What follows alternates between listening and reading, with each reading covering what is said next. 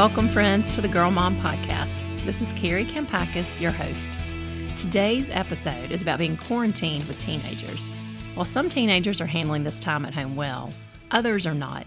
And as parents, we're always looking for ideas on what has worked for other families and how to bring out the best in our teenagers and our relationships with them, especially when they're under our roof.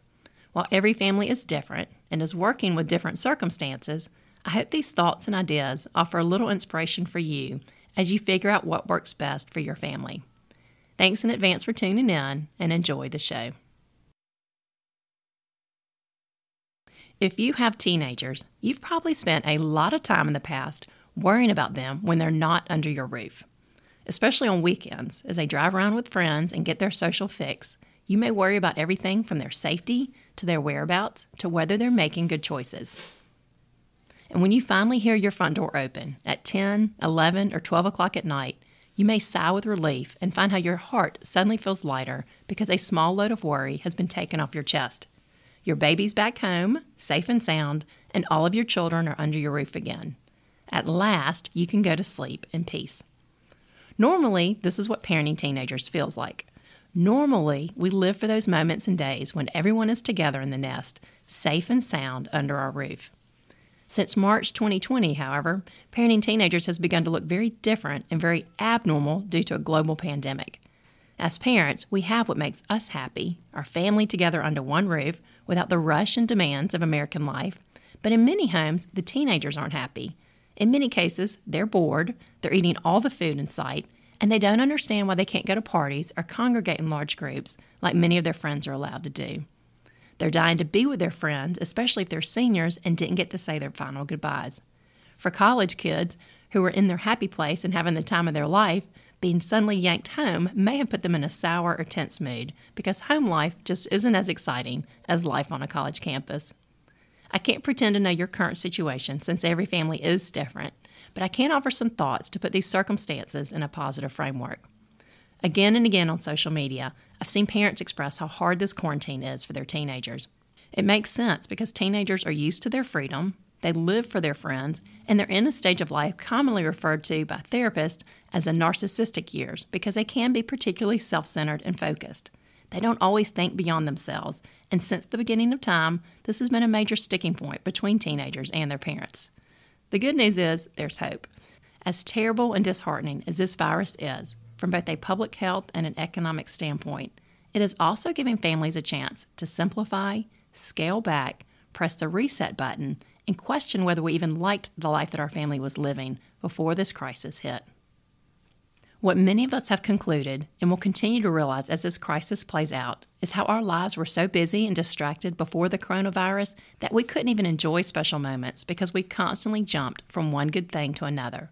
We were overwhelmed, stretched thin, and disconnected from the people we love most. We were identified as the most affluent generation in American history, yet also the most unhappy. Maybe our parents and our grandparents, who were shaped by the Great Depression and World War II, maybe they were on to something by their simpler way of living and thinking. Unlike us, they were resourceful because they didn't have the money to go immediately buy or replace things. They were patient because they had to save up and wait a long time to pay for a dream home or a trip or a college education. They were appreciative because nothing was handed to them on a silver platter, and they had survival skills because they were forced to make do with very little. Most notably, they weren't spoiled by comforts and conveniences or overwhelmed like modern day families who live in a world of excessive work, consumption, and indulgence where the goal is to be number one at everything and where kindergartners have sports trainers and middle school kids think it's normal to walk around in a pair of $500 tennis shoes. This virus is forcing all of us to rethink what is essential and necessary. It is shaping us and inspiring change in some of the same ways that the war and the Great Depression shaped our ancestors. There are so many extras in everyday society that we can easily live without. But what we can't eliminate or write off is faith, family, and friends. No matter what happens to our bank account or even our health, having a good home life can make us feel rich. So now the question becomes how can we foster a home life that our teenagers enjoy during a quarantine? Even if they came into this situation kicking and screaming, even if they're pushing our buttons or jumping from being happy one minute to stir crazy the next, how can we create memories they may remember fondly one day? I have five thoughts on that. Number one, help them be creative. For years, I've said that teenagers are not given enough opportunities to tap into their creative side. They stay on a hamster wheel of monotony and routine that demands intense concentration, and what nobody tells them is how boredom can actually spark creativity. Having free time and being in a relaxed state of mind allows their mind to wander and daydream. This is why people often have their best ideas in the shower or while they're driving. As an ACT coach once explained to me in a conversation about speed reading, teaching someone to speed read is really about intense focus. He compared it to driving in a storm, where you have to be hyper focused and singularly minded to not wreck. You can't think of anything else but that road directly in front of you. On the other hand, if you're cruising down a long and winding country road, your mind can relax and wander, and you may have all kinds of creative ideas that suddenly come to you.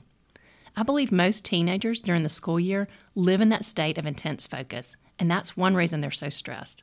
They come home from school mentally zapped, and then they go straight to an activity that also requires intense focus.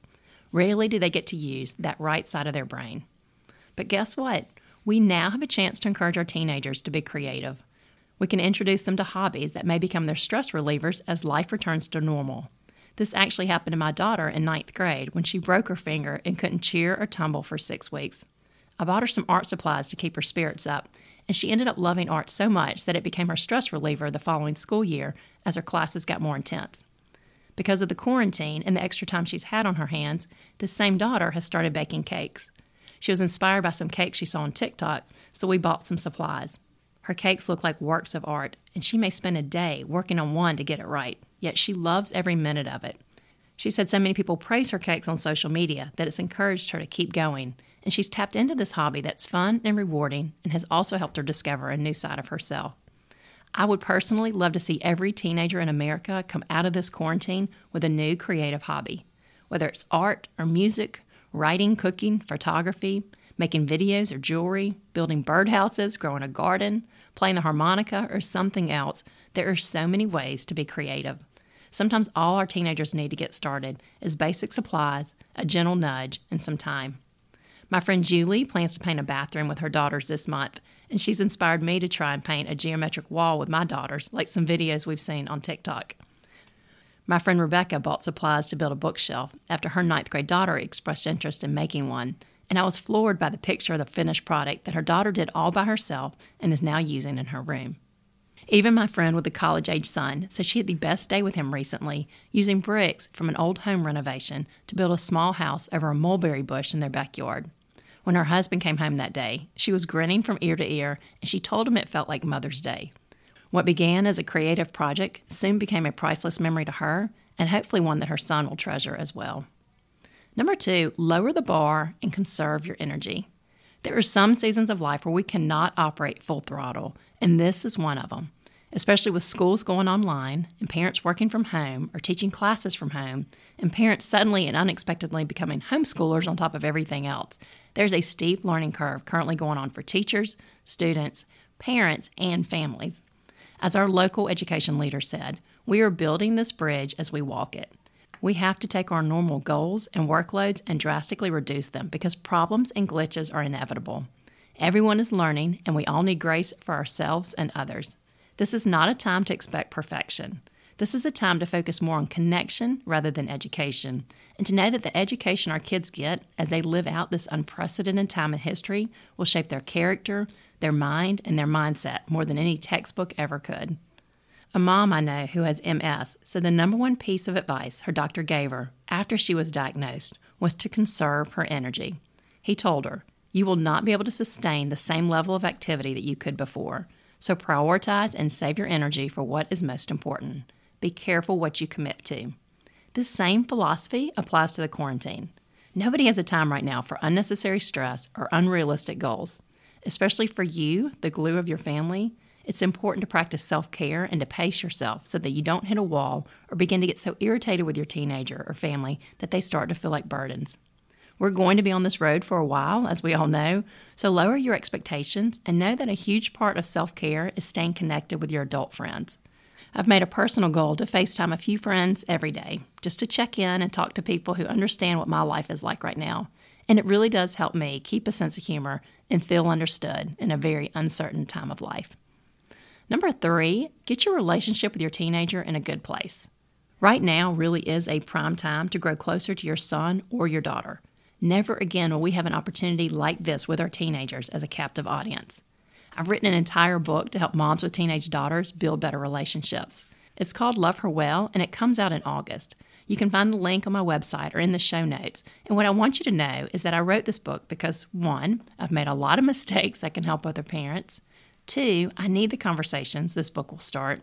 And three, I realized after six years of meeting teenagers and their moms all over the country at different speaking events, I realize that nothing can help this next generation more than having a strong relationship inspired by God with a person who walks beside them daily. Even best-selling author and psychologist Dr. Lisa Damour has said that the most powerful force for good in a teenager's life is a caring, working relationship with at least one loving adult. Because of the work I do, and because I have four kids myself, three of whom are teenagers, I get a lot of emails and phone calls from parents whose teenagers are struggling. Most often, they are struggling with friendships and finding their place among their peers. And the teenagers I worry about least are the ones who are close with their moms or another key adult. I have seen time and time again how this relationship can help them ride out a storm and give them a sense of security when life feels uncertain. So, how do you connect with your teenager? How can you be their mom, telling them no and setting limits when necessary, while still being a safe place, a sounding board, and just an enjoyable person to be around? This is the question that every parent of teenagers constantly wrestles with. And a few things that I've learned to do are to listen closely, to empathize with my teenagers' current situations and try to understand what it's like to be them, to see the good in them and verbally point out that good, to limit the criticism and be wise with my words and careful with my timing, to apologize when I mess up and circle back around to ask forgiveness, to not turn every conversation into a life lesson or have serious conversations when they're in a lighthearted mood, to laugh and have fun, and just to support them in their hobbies and passions. I also recommend asking your teenager if there's a habit you have or a dynamic in your relationship that tends to create a barrier and keeps them from opening up to you or coming to you with problems. Only do this if you can promise not to get upset and defensive and tell your child all the reasons why they're wrong. Even if you don't agree 100% with their observations and feelings, there's always truth in these admissions, insights that you can take away to reflect on and talk over with God. It takes a lot of courage for teenagers to be honest like this, and by handling these conversations well and letting them know you want a strong connection and are willing to do your part, you may open a door that inspires more honesty and better conversations next time. I've gone through hard seasons with all my daughters, and I've one daughter who I really struggled to connect with in fifth grade. Everything made her angsty, including me, and the only two things that brought her joy that year were hot glue guns and Harry Potter books that she would read over and over again. Trying to find some entry point into her world, I bought her a lot of glue sticks and the Harry Potter movie set for Christmas, and then we binge watched those movies the week after Christmas. This changed our relationship and got her talking to me again. And what I've learned through experiences like this is how relationships take work and initiative. As parents, we have to take the first step and sometimes get creative in finding ways to connect with our teenagers because typically they won't come to us first. We have to be the proactive ones. And though this quarantine is not an ideal situation by any means, God is using it to restore, reshape, and deepen family relationships that we've previously have not had time to focus on because we live such busy, distracted lives. Number four, use this opportunity to counteract the negativity that's been shaping your teenager for years. It's no secret that today's teenagers face epidemic levels of anxiety, depression, and loneliness. Research shows that they are lonelier than senior citizens, and their suicide rates are skyrocketing, with suicide rates among teen girls at a 40 year peak. What's interesting about this mental health emergency is the cause. In his book, Late Bloomers, Rich Karlgaard, the publisher of Forbes magazine, says all this increased anxiety has little to do with real world danger. It isn't linked to events that normally affect mental health, like famine, poverty, wars, and security threats. What's even more shocking is how today's American teenagers have much higher rates of depression than teenagers who lived during the Great Depression, World War II, and the war in Vietnam. What this reveals is how their mental health crisis, which was making headline news before this virus hit, has largely been influenced by the way that young people today experience the world. In short, it has never been harder than it is right now to be a teenager. For years, this generation has been surrounded by intense negativity and critics who are waiting to pounce, both online and at school. A lot of their relationships are either superficial or toxic, And many teenagers don't even realize that they're in toxic or unhealthy relationships because they've never had a friend or a romantic interest who treated them better. Values that parents teach at home can easily get usurped as teenagers go to school or go out because this generation has been immersed in a culture with no moral absolutes, with a lot of snarky humor and bullying, and with very little empathy because so many people just look out for themselves. But now we can counter that.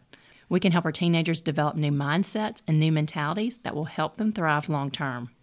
All that pressure that society puts on them to be superstars at everything they attempt well, looking at the cleared calendars, we now have proof of how quickly it all can be canceled, erased, and forgotten about.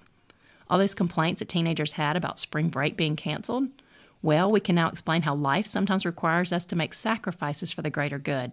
And giving up that dream vacation protects people like their grandparents, who they can now call every day since they're home.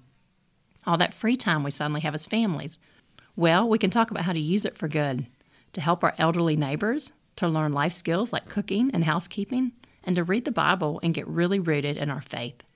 The coronavirus has brought to light some really serious and important subjects like mortality, life purpose, using our short time on earth to make an eternal difference, taking care of our bodies and our health, being grateful for small joys, being grateful and praying for our teachers, world leaders, and healthcare workers, being resourceful and not wasteful, living through a crisis that will go down in history, and seeing the upside of technology and how it can be used for good to keep so many businesses running and to also help us stay connected, informed, and spiritually fed through online church.